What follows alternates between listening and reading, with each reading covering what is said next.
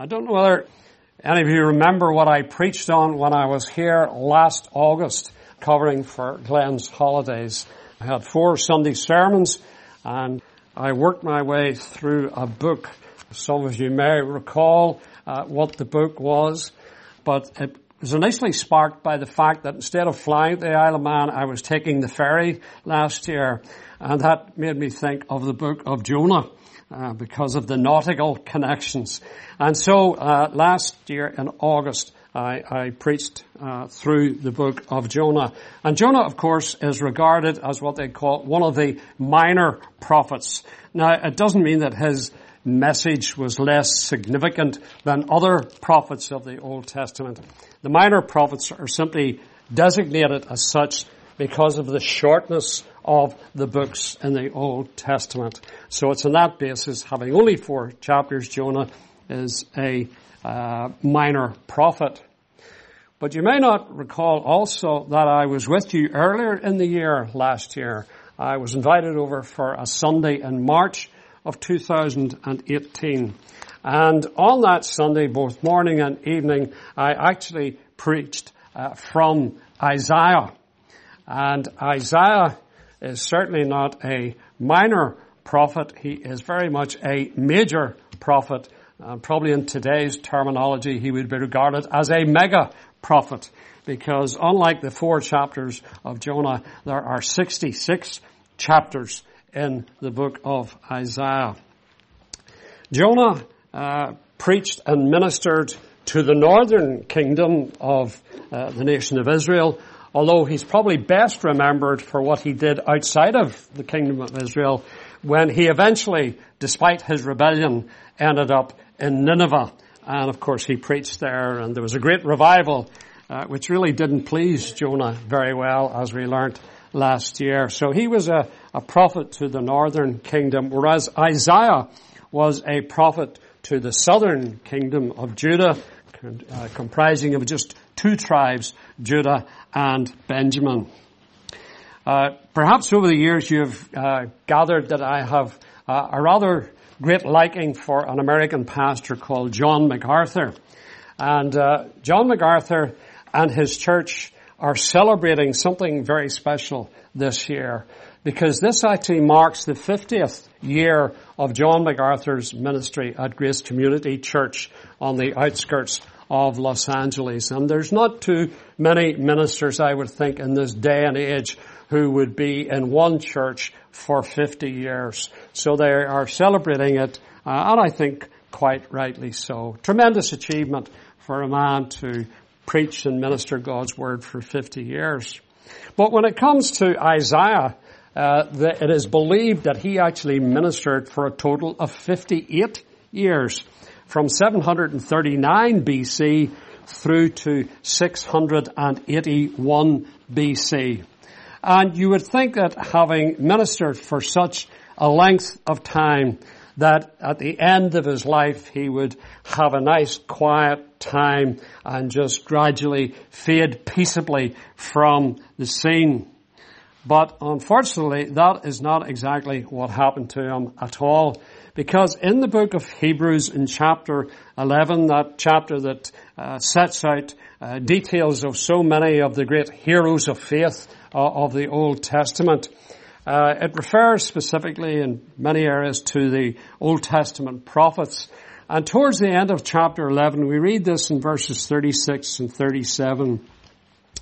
And others had trial of cruel mockings and scourgings, Yea, moreover, of bonds and imprisonment, they were stoned, they were sawn asunder. Sawn asunder. And most commentators believe that this is in fact a reference to Isaiah. They believe that unfortunately after 58 years of faithful ministry, he in fact was put to death by uh, a king who became king at a young age, King Manasseh, and it is believed that that is how he died. John MacArthur comments, according to tradition, this was the method that Manasseh employed to execute Isaiah. And when it says according to tradition, in the second century writings of Justin Martyr, one of the early church fathers, he makes reference to the fact that this is the, the method that uh, was employed uh, by Manasseh to execute Isaiah. So, as I say, I'll be looking at these few verses from the book of Isaiah. Uh, some others in recent days, Ray, may have gathered that I have a liking for the game of cricket. Uh, and during the week I was very excited because I don't know if you follow cricket or not, but there was the first test match ever between England and Ireland. And England were bowled out before lunch on the first day for 80 something. And Ireland then went on to bat and secured a, a first innings lead of I think about 120. So things were looking good for Ireland. Uh, but then England came in in the third innings and they uh, were able to knock off the deficit and in fact they set Ireland a target I think of 181 runs to win the match. And so it was with great expectancy that I turned the radio on uh, the other morning as Ireland were about to begin their second innings to try and get this total of 181. Well, I don't know if you've heard in the news or read online or whatever. It was a bit of a disaster for Ireland because they were bowled out for 38. Uh, the lowest ever test score at Lords. So, you know, one minute you're up and the next minute you're down. But anyhow, what I'm getting to in relation to cricket is that there is a very important action that takes place before the actual game starts. And that is when the two captains go out into the middle and one of the umpires flips a coin in the air and one of the captains calls either heads or tails. And whoever wins the toss has the option of either batting first or bowling first. And uh, depending on the pitch conditions, it is a very important thing. If you win the toss, it definitely gives you uh, distinct advantage if you use the winning of the toss wisely. But what I want to point to is that when they flip the coin, as the saying goes, there are two sides to every coin. One is heads and one is tails. And I think when it comes to the ministry of the prophet Isaiah, there are two sides to the prophetic ministry of that man. On the one side, there is what I would see written confronting, and then on the other side, there's what I would see comforting. So in his ministry, Isaiah was a man who on the one hand confronted, and yet on the other hand, he comforted. If I come to uh, confronting, uh, he didn't hold back when it came to setting out his view of the state of the nation of Israel, uh, the, the southern kingdom where he was in fact ministering on behalf of God. In the first chapter of the book of Isaiah, uh, where his prophecy concerns Judah and Jerusalem, this is where he was ministering. And he says in verse 4 and following, Ah, sinful nation, a people laden with iniquity, a seed of evildoers, they have forsaken the Lord. They have provoked the Holy One of Israel unto anger. They are gone away backward. The whole head is sick and the whole heart faint. From the sole of the foot even unto the head there is no soundness in it, but wounds and bruises and putrefying sores. As I say, he, he didn't hold back in his assessment of the spiritual state of the nation the language he used there, you know, if you published that on Facebook, you would probably find the police were chasing you uh, for a hate crime for daring to identify people in such terminology. But as I say, he, he did it in chapter one, and then in chapter five, he also speaks in a parable form of the nation of Israel as being God's vineyard. Uh, in chapter 5, uh, it says, Now will I sing to my well-beloved a song of my beloved touching his vineyard. And he's likening Israel to a vineyard placed where it has been placed. And in verse 2 it says, He looked that it should bring forth grapes.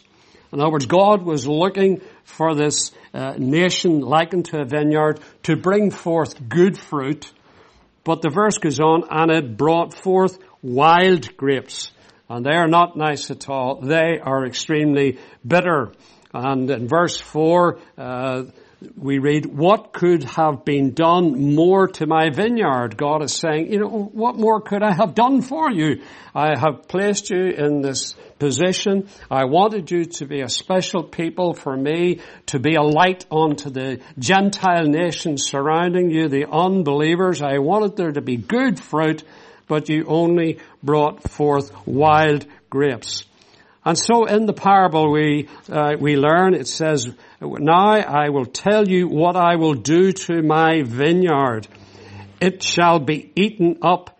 It shall be trodden down. I will lay it waste. In the parable, the owner of the vineyard is saying, you didn't bring forth good fruit, therefore I am going to judge you in a very drastic way.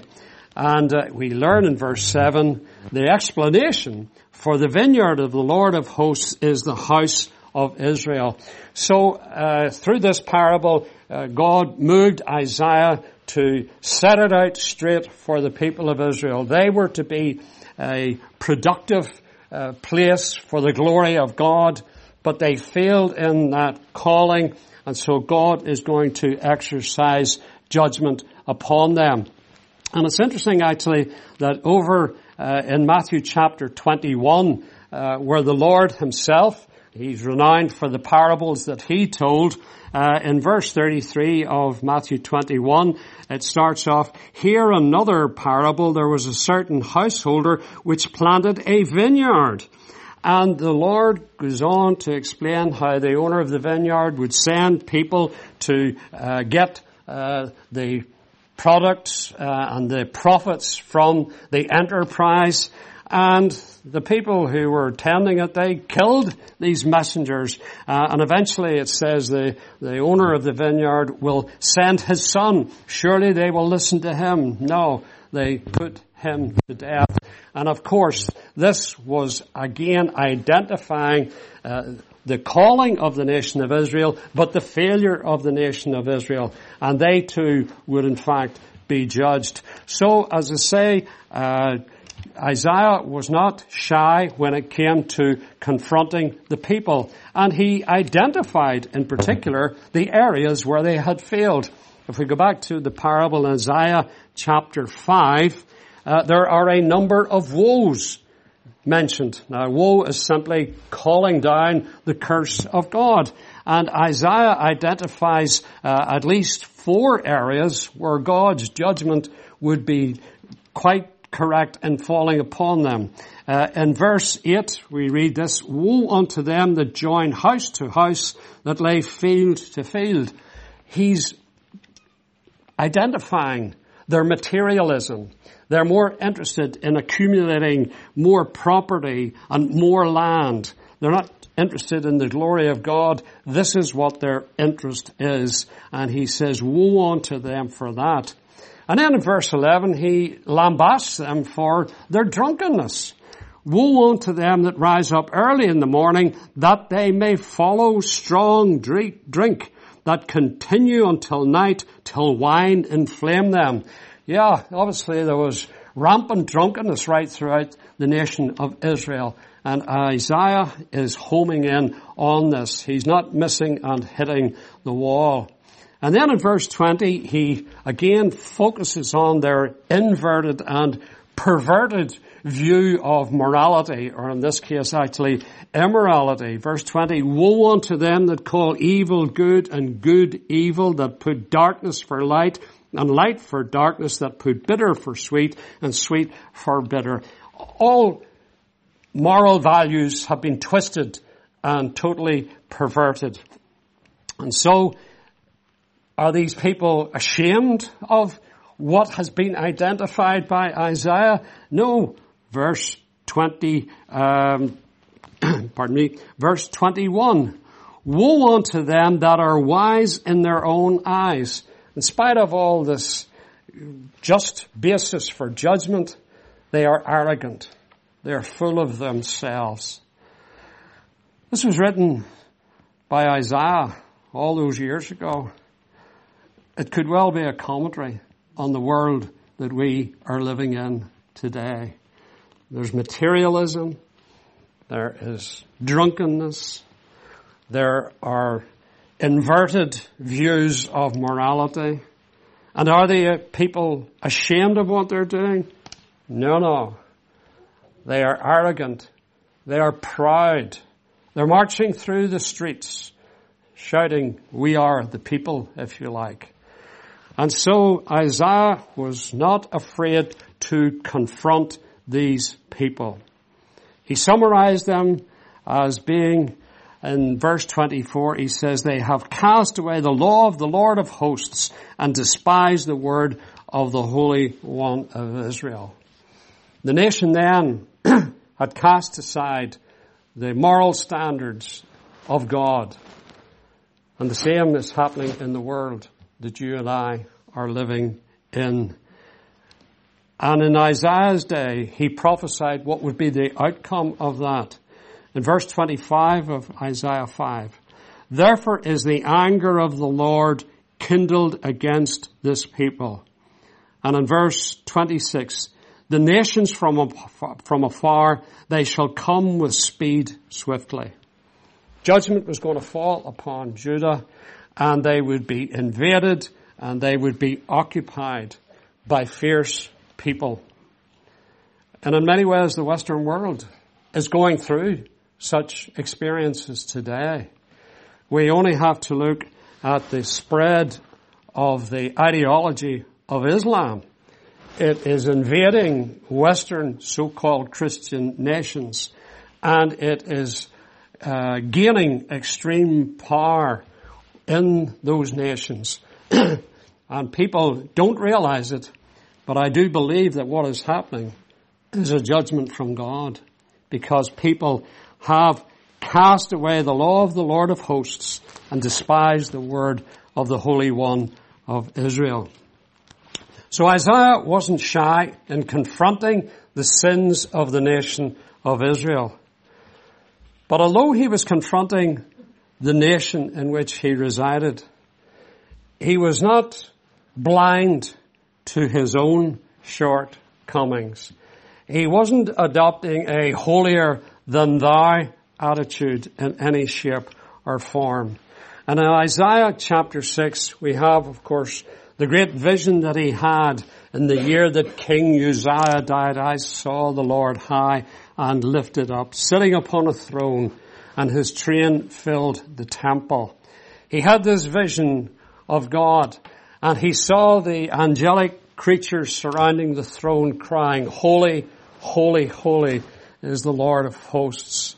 And in verse 5, we see what his own personal reaction was to this revelation of the holiness of God. Then said I, Woe is me, for I am undone, because I am a man of unclean lips, and I dwell in the midst of a people of unclean lips, for mine eyes have seen the King, the Lord of hosts. He had confronted the nation with its sinfulness.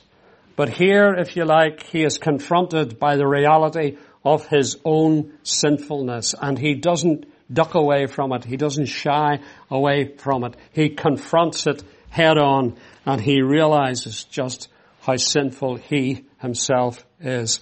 So God used Isaiah to confront. But then the other side of the coin is this, that God used Isaiah to comfort his people.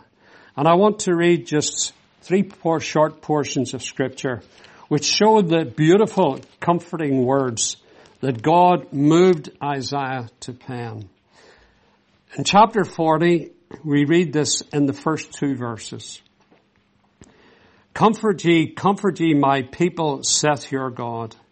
Speak ye comfortably to Jerusalem and cry unto her that her warfare is accomplished, that her iniquity is pardoned, for she hath received of the Lord's hand double for all her sins. And then in the next chapter, in chapter 41 and verse 10, we read these words. Fear thou not, for I am with thee. Be not dismayed, for I am thy God. I will strengthen thee. Yea, I will help thee. Yea, I will uphold thee with the right hand of my righteousness. And then two chapters later in Isaiah 43, the first three verses. But now thus saith the Lord that created thee, O Jacob, and he that formed thee, O Israel, fear not, for I have redeemed thee. I have called thee by thy name. Thou art mine. When thou passest through the waters, I will be with thee. And through the rivers, they shall not overflow thee. When thou walkest through the fire, thou shalt not be burned, neither shall the flame kindle upon thee. For I am the Lord thy God, the Holy One of Israel, thy Saviour. Now, whilst those verses have clear application at the time and shortly thereafter to the nation of Israel, I sincerely believe that it is quite legitimate for us as God's people, as God's redeemed people, to appropriate to ourselves the promises and the comforts that are included in those verses. Uh, all scripture is given by inspiration of God and it's profitable for. And uh, Paul said the Old Testament was written for our learning. And so I think that the promises that God made to his redeemed people in the Old Testament, I think it's quite legitimate for us to appropriate to ourselves those precious promises. Now, if I go to the three verses that I did read in Isaiah chapter 26, uh, the reason that I, I wanted to speak uh, a little bit about these verses was I, I mentioned this morning, I think that, uh, or maybe it was Wednesday night, that my own ministry will be 29 years old on the 1st of September.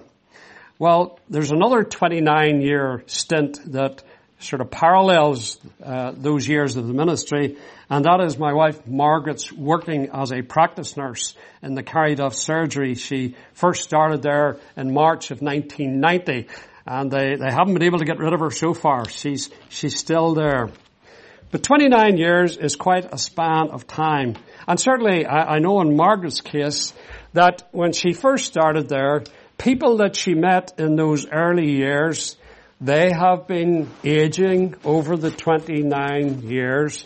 And some of them who were young and sprightly when she first started to work there, well, there's not just the same spring in their step. Let's put it that way. And of course, the sad reality is that some who were there at the start of Margaret's employment there are no longer there.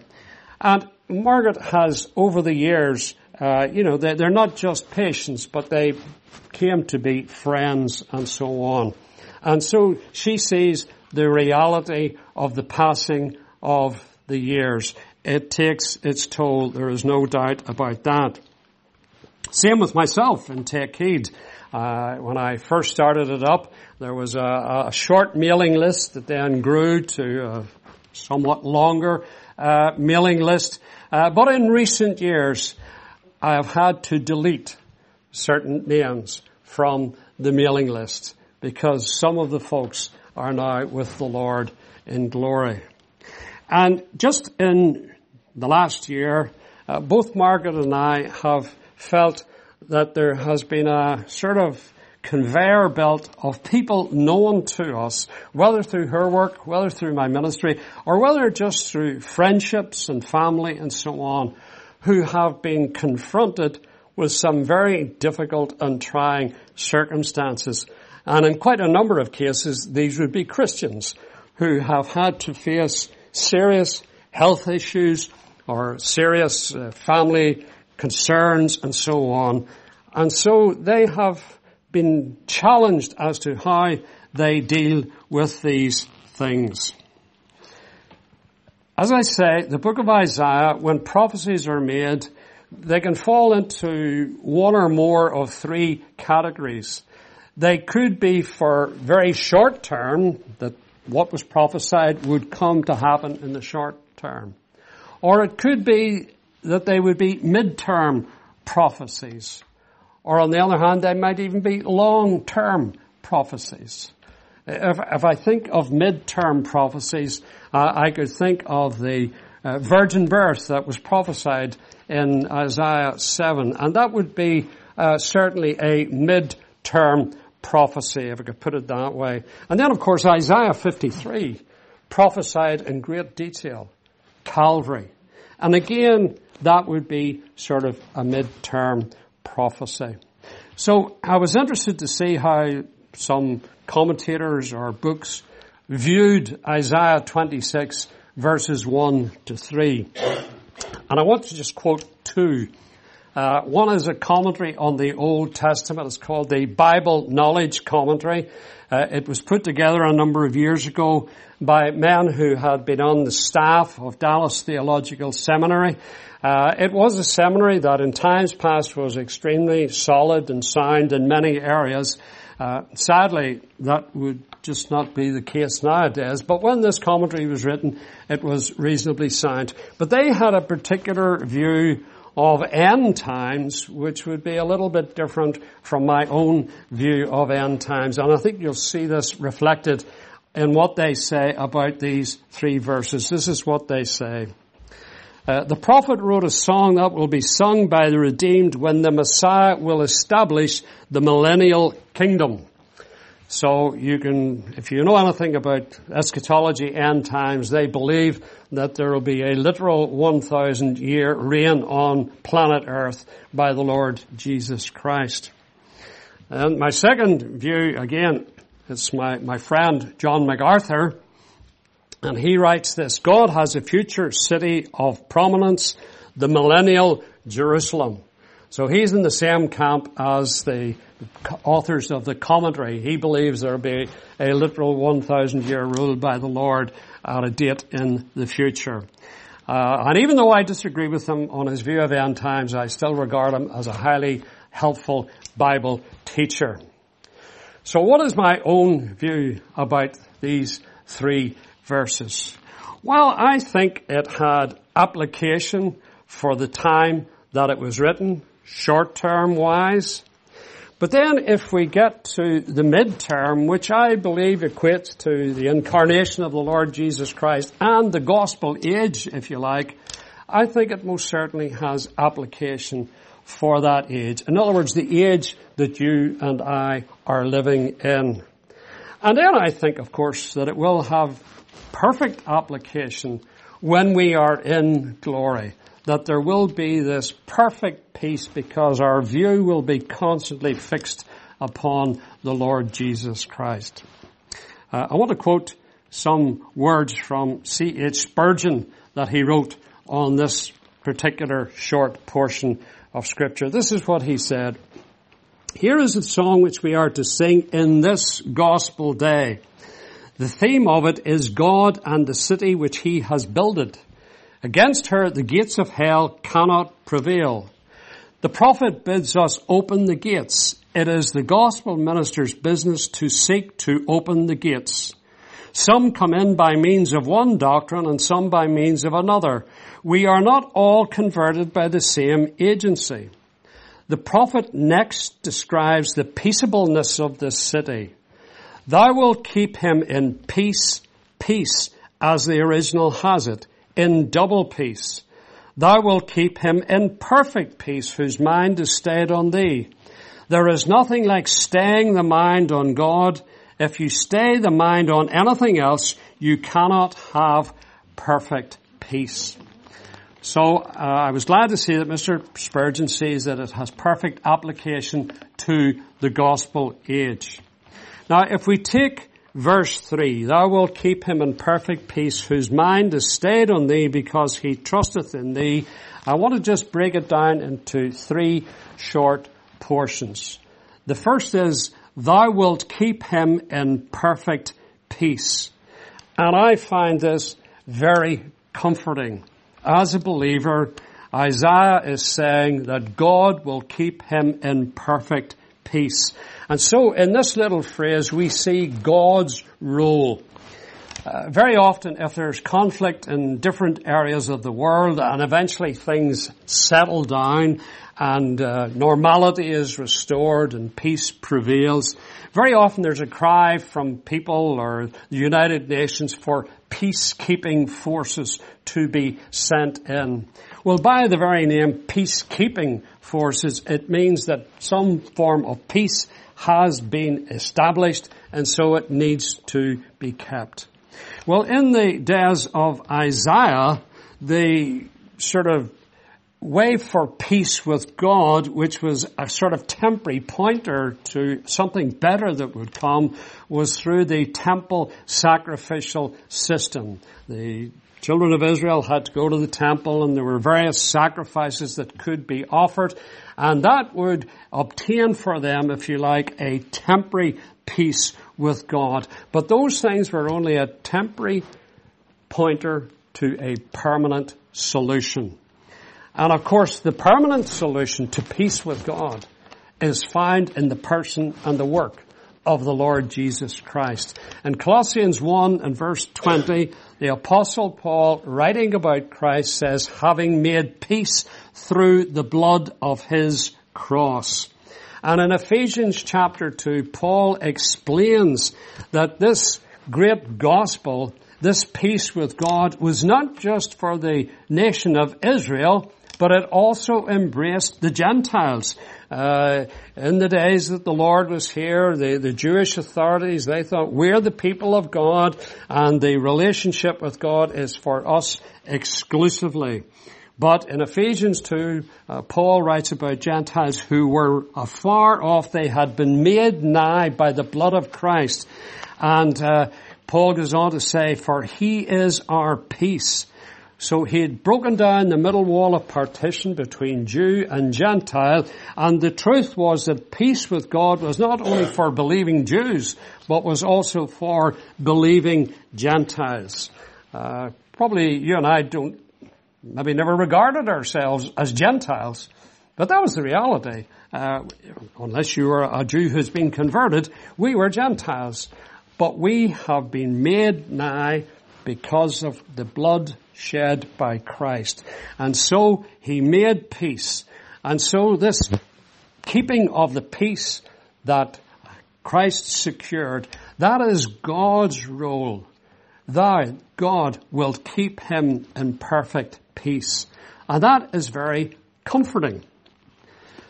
But of course, the verse goes on to say, Thou wilt keep him in perfect peace, whose mind is stayed on thee. So having seen God's role, we now see man's responsibility. And this is where you and I are confronted with something that we have to do. It says we must have our mind stayed on thee, steadfastly fixed on God. We must not allow our attention to waver or be distracted. We must keep our eyes fixed upon God. Uh, and uh, we must be, as uh, the writer to the Hebrews says, looking on to Jesus, who is the author and the finisher of our faith, if we want to experience this perfect peace. Uh, and Mr. Spurgeon uh, pointed out that in the original language, it is actually, thou wilt keep him in peace, peace. It's the same word uh, written twice to emphasize it. Uh, I, I, think of when the Lord, when He was here, He would have said, verily, verily, truly, truly, He wants to draw your attention. Well, here, thou wilt keep him in peace, peace. This is a, a perfect peace. And so that's why the word was uh, repeated.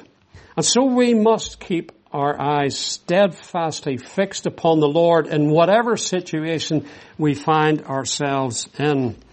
uh, we think of the apostle Peter, when he and others were out on the Sea of Galilee and they were in a little boat and a storm blew up and they were beginning to panic. And uh, the next thing they see this figure walking on the waves towards them and they realize it is the Lord. And of course Peter gets out of the boat and he starts to walk towards the Lord. And as long as he kept his gaze fixed upon the Lord, he was able to progress towards the Lord. But if you and I were doing that, probably like Peter, we would be very conscious of the waves that are roaring about us and so on, and we might take our gaze off the Lord. And as soon as he did, then he started to sink, and he had to cry out, Lord, save me. And of course, the Lord did just exactly that. And of course, this wasn't the first time that the disciples had panicked uh, when a storm blew up in the Sea of Galilee. Back in Matthew chapter 8, uh, they were uh, in a boat and the Lord was asleep. the storm blew up and they woke him up and said, Lord, save us, we perish. And of course he did. And they, he was able to calm the storm. So, thou wilt keep him in perfect peace. That is God's role, whose mind is fixed on thee. That is man's responsibility. And then the last part of verse 3 is this, because he trusteth in thee. Here is the reason for the perfect peace. We are confronted and we are comforted. We must trust as well as looking to the Lord. We must trust. So again, He confronts us to not only look to Him, but also to trust Him. And the upshot is the very comforting promise that thou wilt keep him in perfect peace because he trusteth in thee. I wonder, have you gone through difficult times? Perhaps in recent times, perhaps not so recent times. And you have been looking on to Jesus. But I wonder, were you looking more in hope than expectation? This verse teaches us to look with great expectation. We are not to look with a, a vain hope that it may work out for the best. We are to be looking to the Lord with absolute confidence. Otherwise, the perfect peace that is promised will escape us. So whatever situations you are going through or have gone through, be looking to the Lord with sure and certain hope that He will indeed bring you through according to His will and purpose, and that will give you the perfect peace that is promised. There's another uh, website that I went to just to see what they have to say about these verses, and this is what they said. The Lord Jesus Christ is the channel through whom the peace of God flows into our souls. This peace within is the possession of the Christian alone. There is no peace for anyone who does not possess Christ and who is not resting on the finished work of Christ for salvation. It is the blood of Jesus which whispers peace within. Peace I leave with you. My peace I give unto you. Not as the world gives, give I unto you. Let not your heart be troubled. So even in the darkest hour, if we know the Lord, be looking to Him and He will give you perfect peace. I think of the first Christian martyr, Stephen. He was executed outside Jerusalem as Paul the apostle or Saul as he was in those days was looking down onto him. And as Stephen was about to depart from this scene of time, he said, Lord Jesus, receive my spirit and lay not this sin to their charge. Well, I think that's an example of perfect peace. He was looking to the Lord even in the most dire of situations. And of course, the Lord himself, he too exhibited exactly the same perfect peace as he hung on the cross. He prayed, Father, forgive them, for they know not what they do. And then, as the end ar- arrived, he said, Father, into thy hands I commend my spirit. Stephen and the Lord both demonstrating perfect peace because their mind was stayed on God. You and I are to become ever more Christ-like as we journey through this life as Christians. And that being the case, we should know to ever increasing degrees the peace that is promised. Going back to Isaiah, there's a lovely verse in Isaiah 41 and verse 13. And this is what God says. For I hold you by your right hand. I, the Lord your God.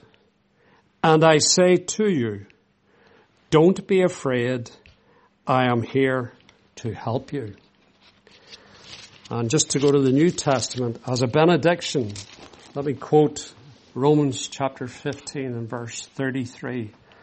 The apostle Paul said this, Now the God of peace be with you all. Amen. And may God bless his word to our hearts tonight.